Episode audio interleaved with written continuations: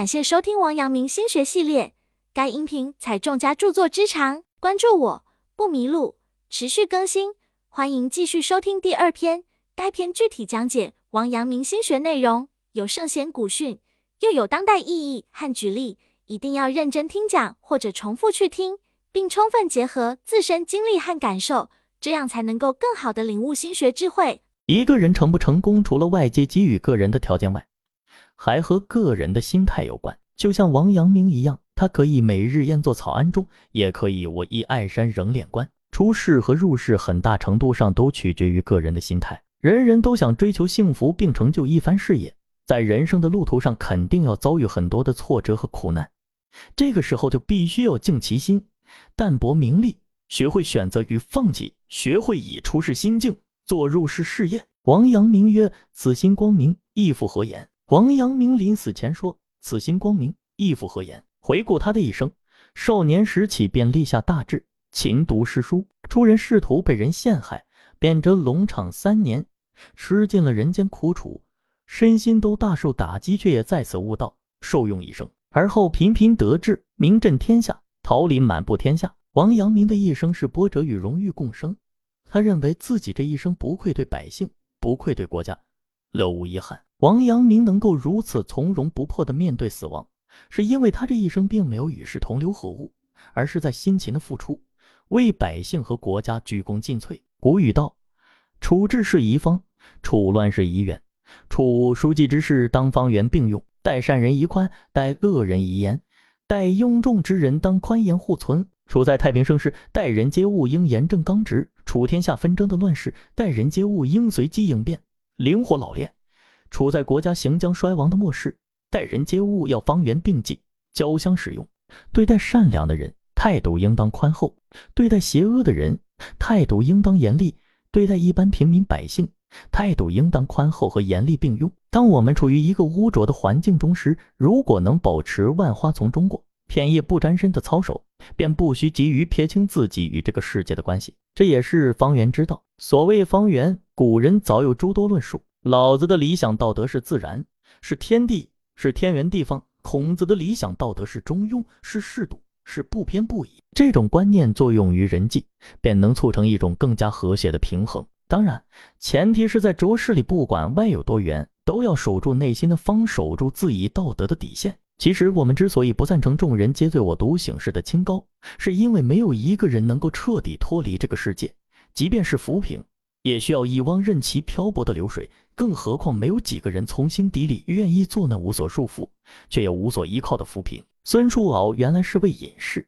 被人推荐给楚庄王，三个月后做了令尹、宰相。他善于教化引导人民，因而使楚国上下和睦，国家安宁。有位孤丘老人很关心孙叔敖，特意登门拜访，问他：高贵的人往往有三愿，你知道吗？孙叔敖问：您说的三愿是指什么呢？孤丘老人说：爵位高的人，别人嫉妒他；官职高的人，君王讨厌他；俸禄优厚的人，会招来怨恨。孙叔敖笑着说：我的爵位越高，我的心胸越谦卑；我的官职越大，我的欲望越小；我的俸禄越优厚，我对别人的施舍就越普遍。我用这样的办法来避免三怨，可以吗？孤丘老人感到很满意，于是走了。孙叔敖按照自己说的做了，避免了不少麻烦，但也并非是一帆风顺。他曾几次被免职，又几次被复职。有个叫坚吾的隐士对此很不理解，就登门拜访孙叔敖，问他：“你三次担任令尹，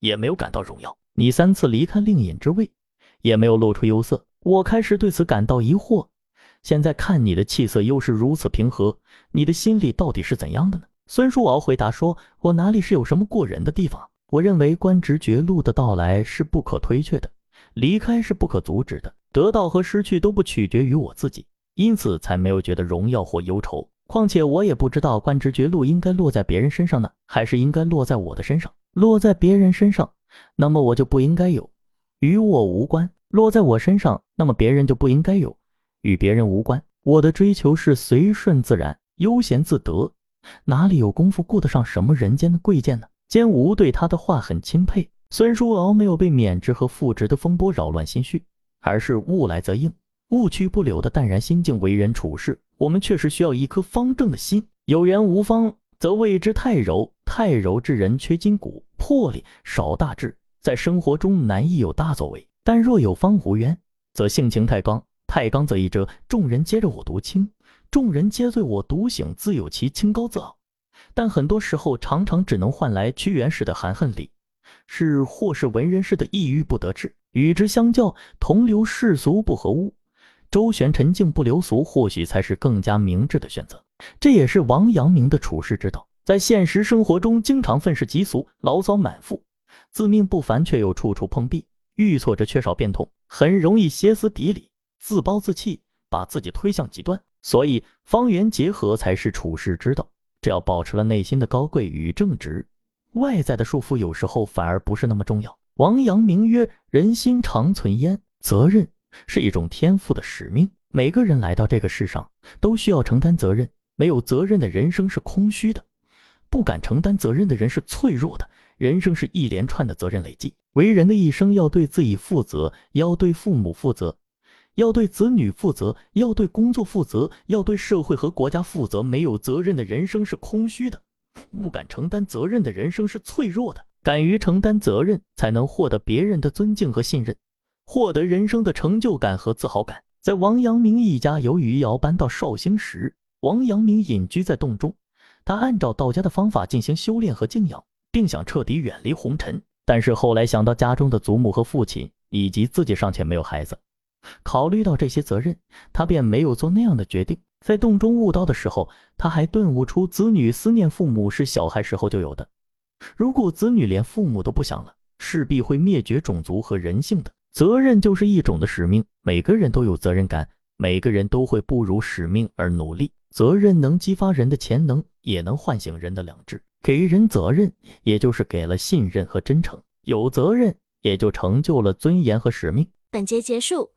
感谢收听王阳明心学系列，该音频采众家著作之长，关注我不迷路，持续更新，欢迎继续收听。